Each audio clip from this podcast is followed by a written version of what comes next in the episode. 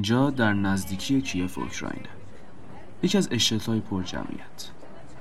خونه های بزرگ داره با پنجره های زیاد و دودکش های گنده که تا سقف شیروانی قهوهشون بالا رفته خونه که کم کم دارن توی غروب خورشید ناپدید میشن تا خورشید جای خودش رو به آسمون سیاه و پرستاره شب یه زوج وقتی که شب داشتن آسمون رو نگاه می‌کردن و خیال بافی های خودشون رو می‌کردن تصمیم مهمی می‌گیرم. تصمیمی که جرقه میشه برای اتفاق خیلی بزرگ در معماری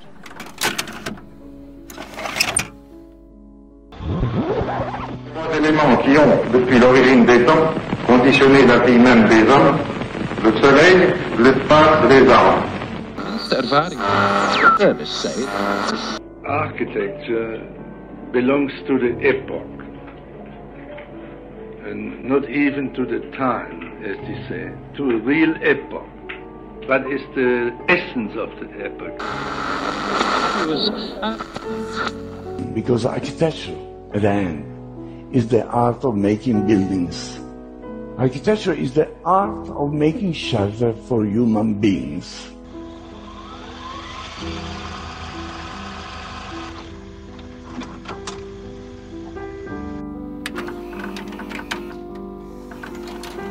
با یک کلمه تعریف میشه معماری ایران.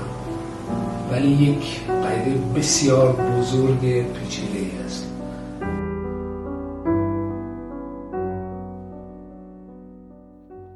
سلام.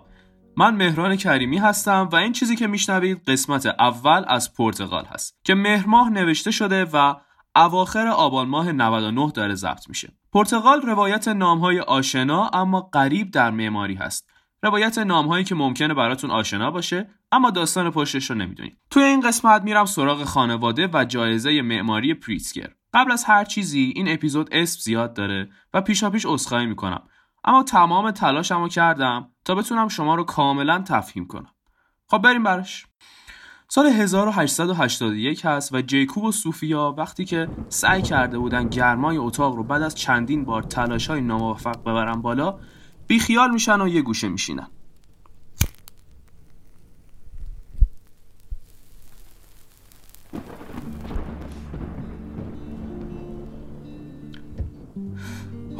خسته شدم دیگه. از چی؟ از این بیحاصلی و راکت بودن از این تکرار مکررات. اگه اینجا بمونیم تمام خلاقیت و ایده هایی که برای زندگی بهتر داریم میمیره. چون اینجا جای موندن ما نیست. نگران نباش درست میشه. بالاخره روزی می‌رسی که بتونی فکرتو عملی کنی. همونطوری که همیشه پیش بینی کردی همه چیز قرار خوب بشه. آره. آمریکا سکوی پرتابمون بود جفتمون مثل ستاره قراره بدرخشیم. مطمئنم که همینطور عزیزم.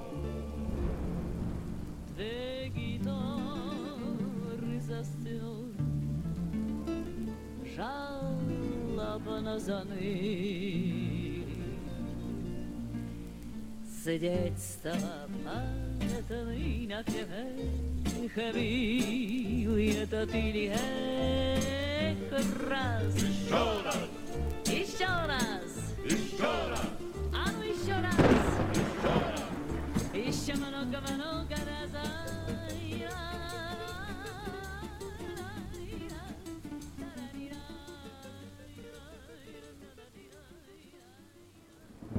جیکوب وقتی رسید آمریکا با هزار تا تلاش و این درون در زدن تونست اول توی داروخونه کار بکنه و داروساز بشه. ولی همزمان توی دانشکده حقوق هم درس خوند بعد از اینکه فارغ التحصیل شد داروسازی رو ول کرد و سعی کرد توی رشته تحصیلیش کار بکنه. پس تونست یه دفتر حقوقی راه بندازه و حیات رو با اون دفتر حقوقی ادامه بده. بعدها یه کتابم نوشت که نسل به نسل به ارث رسید به بچه هاش به اسم تنها جاودانگی شما تأثیری است که بر جانشینان خود می‌گذارید. پسراش هری، آبراهام و جک بعد از اینکه درسشون تموم شد اومدن و توی دفتر پدرشون مشغول شدن. بعد از چند سال و توی دهه سی جک و آبراهام از دفتر جدا شدن و کار خودشون رو راه انداختن. آبراهام بعد از این جدایی تصمیم گرفت توی املاک و مستقلات شیکاگو سرمایه گذاری بکنه. اما هری شغل دیرین پدری رو ادامه داد تا جایی که بیشتر فعالیتش خلاصه شد به فعالیت های خود خانواده ولی این وسط هاست که قهرمان داستان ما وارد میشه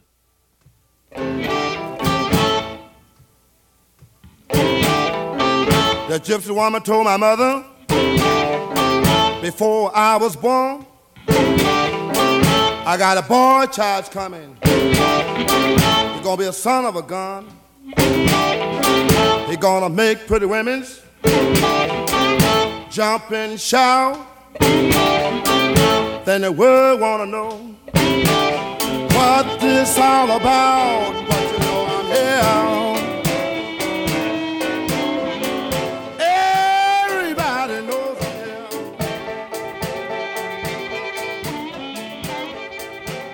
پسر آبرام کسی که اومده تا تاریخ سازی بکنه و نام خانوادگیشو برای همیشه جاودان بکنه. پسری که چشمشو وسط آسمون خراشای سر به فلک کشیده شیکاگو باز می‌کنه. روایت داریم بعد از به دنیا آمدنش دستاشو برده بالا و به اذن پروردگار گفته شیکاگو راکس. جی آرتور فرزند آبراهام و پنی در تاریخ 26 اوت 1922 در خانواده ای مذهبی بابا فاز چی؟ اون که تیپیکال ایرانیه بابا. ایوا شرمنده ببخشید. در خانواده بسیار پولدار به دنیا آمد. صرفا واسه اینکه پشماتون بریزه اینو بگم که تو 14 سالگی رفت دانشگاه شیکاگو و بعد از اینکه مدرک کارشناسیشو گرفت دانشگاه حقوق نورس وسترن با آغوشی باز پذیرفتش و در کمال تعجب وقتی که تازه فقط 25 سالش بود دکترای حقوقش رو گرفت. حالا تو هم با دو کیلو سیبیل هی بشین تو خونه توییت بزن من از این زندگی میتلسم اون دفتر با بزرگش رو یادتونه دیگه که عموش داغونش کرد. جی اون بهش به ارث رسید و دستی به سر روی دفتر کشید و سر پاش کرد. ولی جوون عذب که این چیزا براش کافی نیست. جوونه و هزار تا رویا. اینجا هم نبوده که فقط بشینه بهشون فکر کنه و سایت ارزای ریفرش کنه و پشماش بیشتر بریزه. آمریکاست خیر سرش.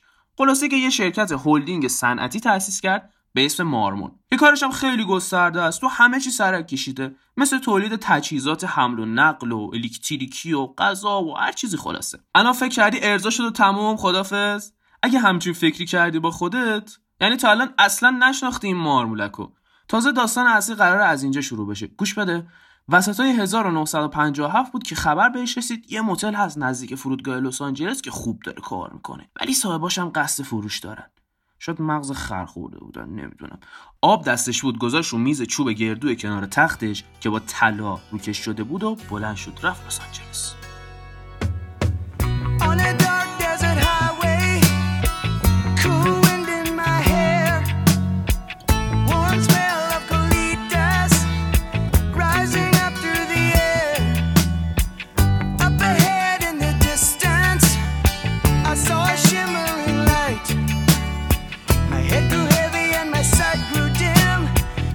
just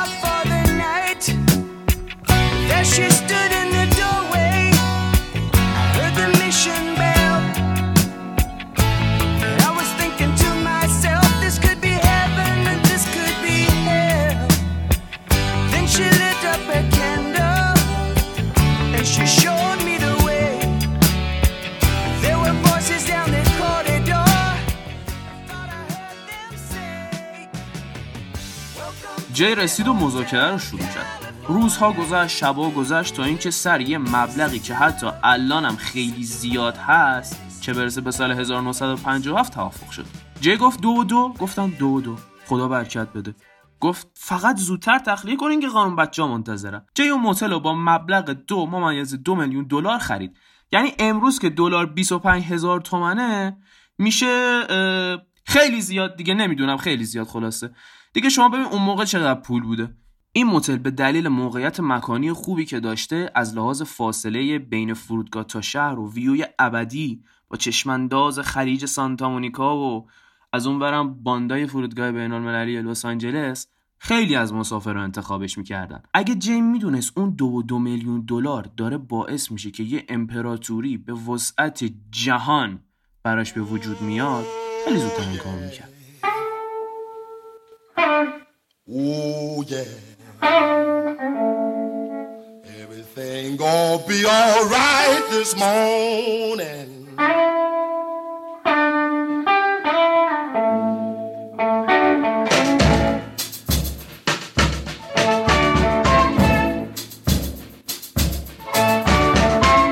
Now when I was a young boy, At the age of five,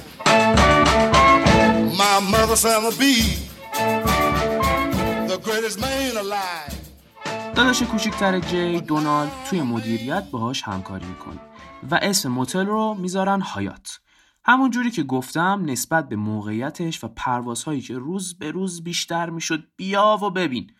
برادرای پریتسکر فهمیدن که به به افتادیم تو خمره عسل.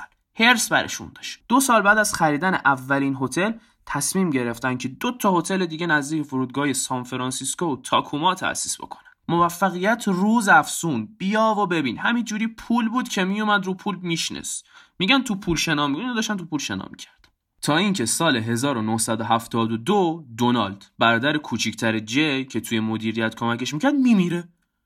خونت آباد. الان وقت مردن بود. این همه وقت. چرا الان؟ اه. ولی فوت دونالد هیچ تأثیری رو ارزش های تیم ما نمی‌ذاره چون ما بچه همون خوب فوتبال کردن. رو جی هم تأثیر نداشت. جی به تنهایی شروع کرد همه چیز رو مدیریت کردن.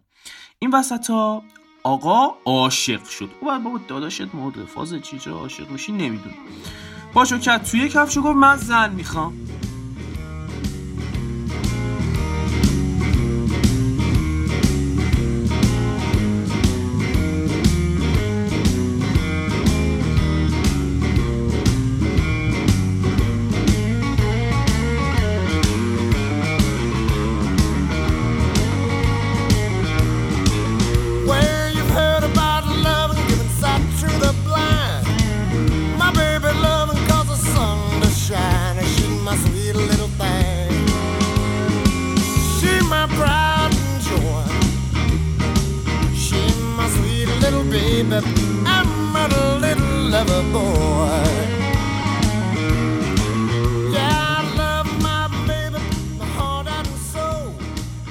جی با دختر قاضی ایلینویز هوگو فرندز به اسم سیندی فرندز ازدواج می‌کنه و ماحاصل ماحاصل حال کردی؟ ماحاصل خیلی خارجیه و ماحاصل این عروسی میمون و مبارک در 51 سال زندگی مشترک 5 تا بچه میشه. خانواده پریتسکر شهرتشون زبون زد خاص و عام میشه. جوری که مجله فوربس اونا رو می‌ذاره توی لیست ده خانواده پولدار و برتر آمریکایی.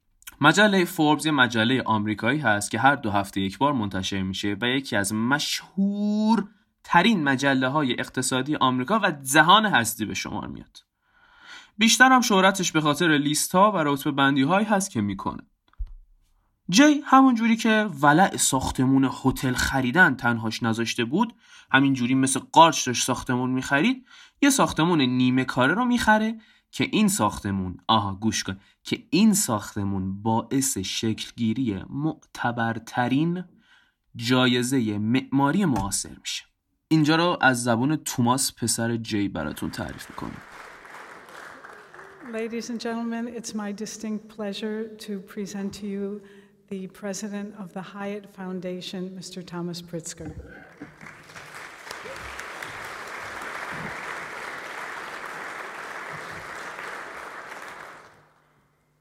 Thank you very much, uh, Mr. Minister, Mr. Ambassador, members of the Pritzker jury, ladies and gentlemen. Uh, good evening and welcome. به عنوان کسایی که بومی شیکاگو بودن چیز عجیبی نیست که خانواده ما کاملا از معماری آگاه باشن در زادگاه آسمان خراش ها زندگی می‌کردن شهری پر از ساختمان های طراحی شده به دست افسانه های معماری مثل لوئیس سالیوان فرانک لوید رایت میس وندروهه و خیلی معمارای معروف دیگه سال 1967 یه ساختمون نیمه کاره گرفتیم که قرار بود به هایات ریجنسی آتلانتا تبدیل بشه. تراریوم سر به فلک کشیده ی ساختمون باعث پیشرفت وحشیانه ای شد و به یک امضا برای هتل‌های ما در سرتاسر سر جهان تبدیل شد. کاملا واضح بود که طراحی و دیزاین هتل روی حال و احوال مهمانها همچنین رفتار پرسنل هتل تأثیر خیلی خوبی میذاشت. همین موقع بود که معماری شیکاگو ما رو از هنر و تأثیر معماری مطلع کرد. کار طراحی و ساختمانسازی هتل‌ها ما رو متوجه این موضوع کرد که اثر معماری روی اخلاق و رفتار انسان‌ها تأثیر بسزایی داره. بعد از سال 1978 و موفقیت هتل وقتی ما با ایده های زیبا و قابل احترام زیادی از سوی تعداد زیادی از معماران روبرو شدیم پدر و مادرم تصمیم گرفتن که یک جایزه قابل توجه و با ارزش رو به معماران برتر بدن. که نه تنها توجه عموم رو به خودش جلب کنه بلکه حرکت الهام بخش بزرگی باشه برای خلاقیت معماران متخصص.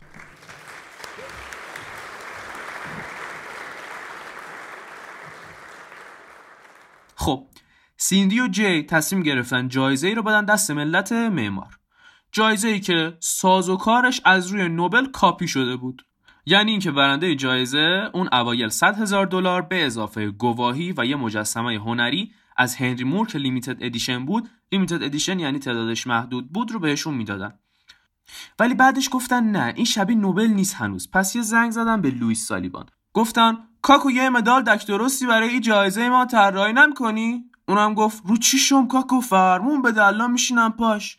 اینجوری شد که بعد از سال 1987 به برنده ها به جای مجسمه مدالی می‌دادن که سالیوان طراحی کرده بود که پایه و اساس این طراحی هم سه کیفیت مطلوب معماری از نظر ویتروویوس معمار روم باستان بود. اولین باری که رقابت برای جایزه پریتزگر شروع شد و معمارش برنده شد سال 1979 بود یعنی از 79 تا 87 هر کی برنده شده سرش کلا رفت پریتزگر هر سال به معمارای در قید حیات که آثارشون ترکیبی از استعداد، بینش و تعهد دلالت داره و به بشریت و محیط پیرامون بشر از طریق هنر معماری خدمت رسونده تعلق می‌گیره.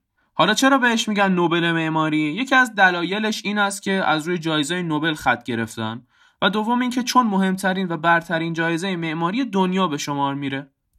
یه فکت جالبم که در موردش هست اینه که معمارا انتخاب نمیشن مثل جایزه های دیگه. یعنی چی؟ یعنی اینکه هر معماری که پروانه اشتغال داشته باشه می‌تونه خودش خودش کاندید کنه.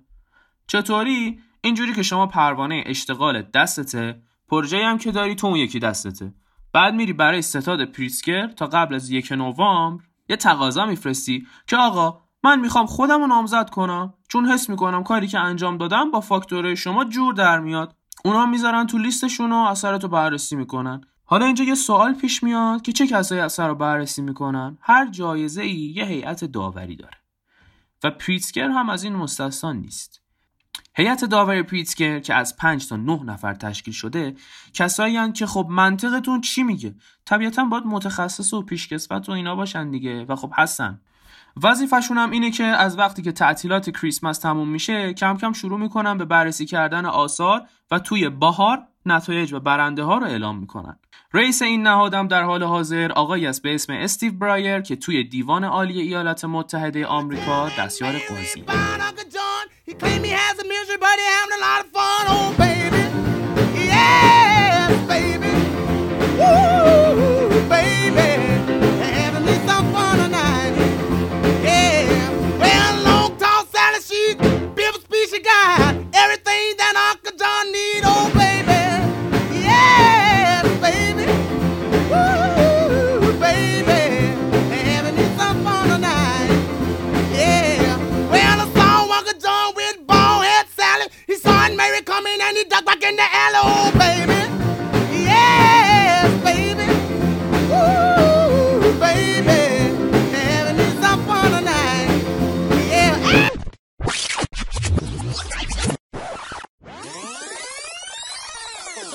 خب همین؟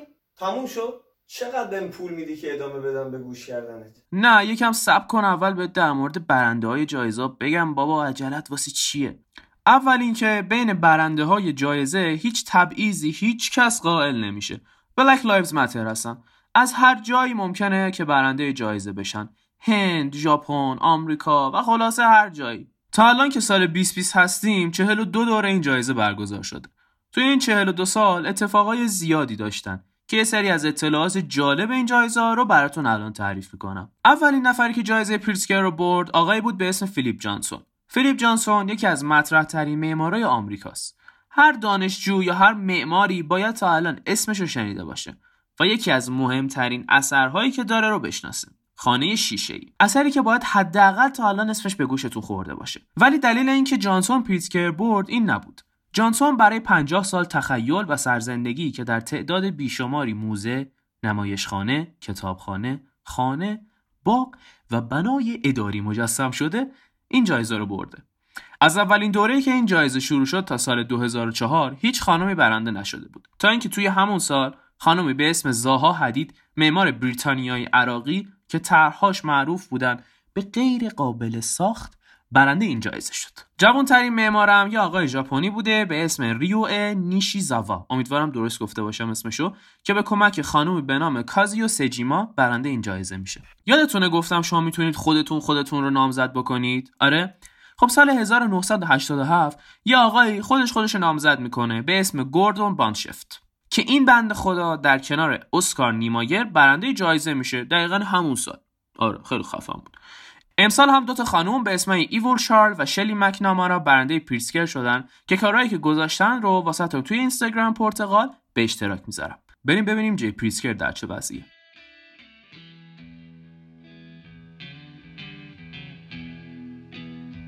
جی پریتسکر همسر، پدر، businessman بزرگ، خالق نوبل معماری 76 سال زندگی کرد.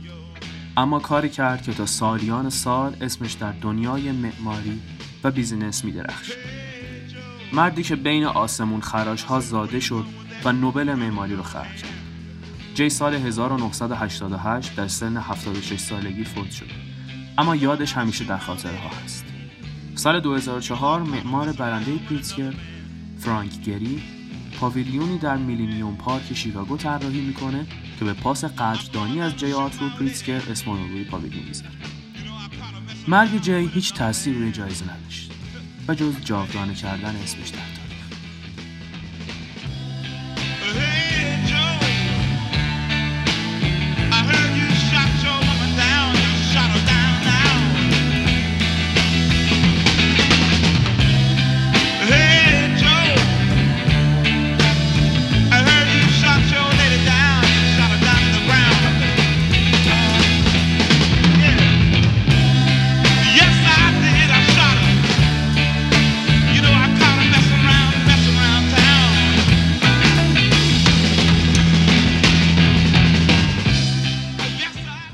داستان جی پریتسکر جایزه مهمش و اپیزود اول پرتغال همینجا تموم میشه. چیزی که تو این قسمت شنیدیم پروسه شکل‌گیری جایزه معماری پریتسکر و اتفاقات جالبش بود. توی اپیزود دوم یه سری می‌زنیم به معمارهایی که این جایزه رو بردن.